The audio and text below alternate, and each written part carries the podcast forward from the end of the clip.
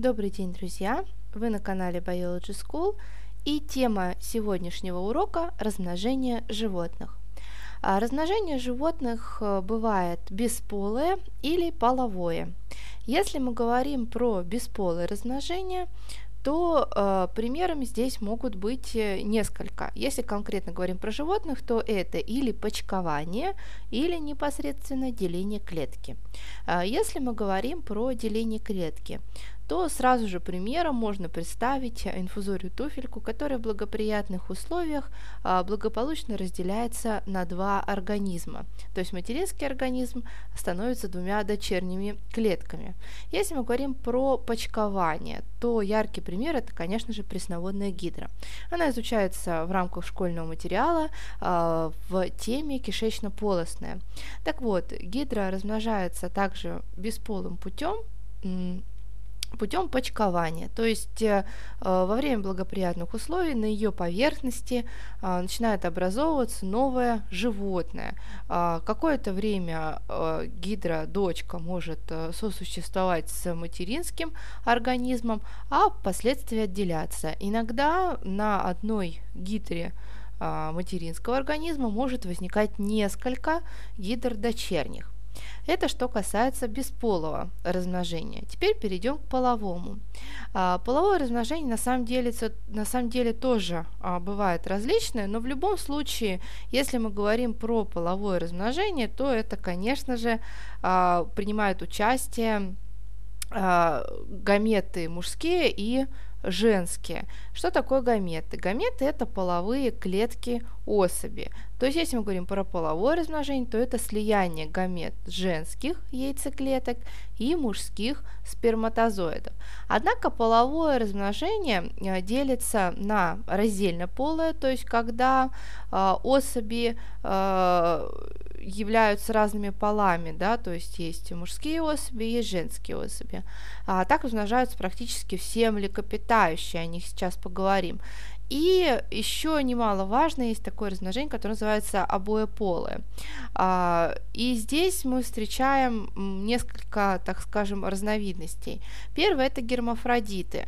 То есть, а, когда а, два организма встречаются, и оба эти организма имеют как мужские, так и женские клетки. Пример это улитки ахатины. Они а, носят в себе и женские, и мужские клетки, и только после того, как встречаются, обычно более большая улитка становится женским организмом, то есть вынашивать яйца будет, а мужской организм, да, он более маленький, то есть хатина более маленькая, становится э, мужские гаметы образует. А, далее, есть такое размножение, которое тоже относится к обоеполым, это партеногенез. Партеногенез – это размножение без участия а, мужских клеток, то есть э, женский организм вырабатывает и мужские, и э, женские гаметы. К партеногенезам, э, к размножению партеногенеза относятся тараканы и мухи. А, единственное, хочу отметить то, что партеногенезом размножаются в основном насекомые, и у них есть определенное количество раз, когда они могут а, воспроизвести таким образом а, себе подобных. А, то есть это может продолжаться не всю жизнь. То есть тараканы, они а, четко тоже делятся на мужские и женские особи, вот, но женские особи могут размножаться партеногенезом. Не постоянно, но какое-то количество раз за жизнь могут. А, и еще одно размножение, которое тоже относится к обоеполым, это фрагментация. Это в основном относится к плоским и круглым червям. Они имеют более примитивную систему. Можете послушать урок, который посвящен круглым червям в моем подкасте. И здесь речь идет о том, что если мы, например, белую планарию, это плоский червь, разделим там на несколько частей, то э, жить останутся абсолютно все, и мы уже поняли о том, что а, для того, чтобы произошло половое размножение, нам нужно слияние гамет мужских и женских. Еще раз повторяю, гамет это половые клетки особи, женские называются яйцеклетками, а мужские сперматозоидами. При сливании гаметы образуют первую новую клетку. Она называется зигота. Оплодотворение бывает наружным и внутренним. Если мы говорим про наружное оплодотворение, к, таким, к такому оплодотворению относятся, а, например, земноводные лягушки, то есть у них слияние гамет происходит а, вне организма. А если мы говорим про внутреннее оплодотворение, то здесь а, речь идет о том, что а, мужской сперматозоид попадает внутрь организма женского.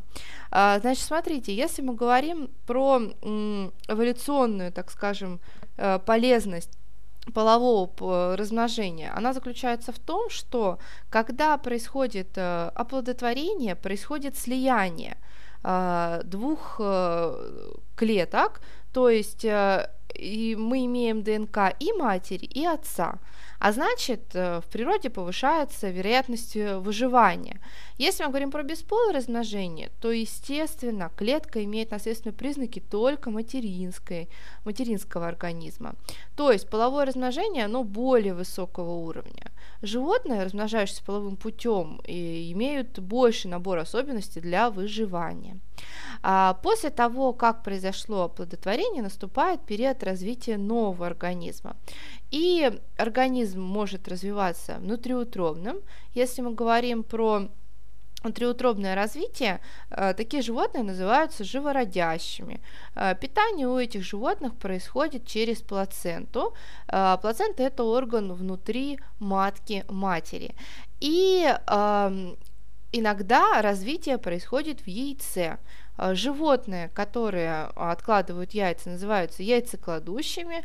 Ну и, естественно, я думаю, что вы все видели и представляете яйцо, а, в котором развивается новый организм. Так вот, питание там происходит за счет скопленных веществ, то есть за счет э, белка, которое есть в яйце. А, для того, чтобы полностью изучить тему размножения животных, вам нужно будет прослушать еще следующий урок, который называется «Индивидуальное развитие животных», а на сегодня про размножение животных все. Если есть вопросы, обязательно задавайте. До свидания.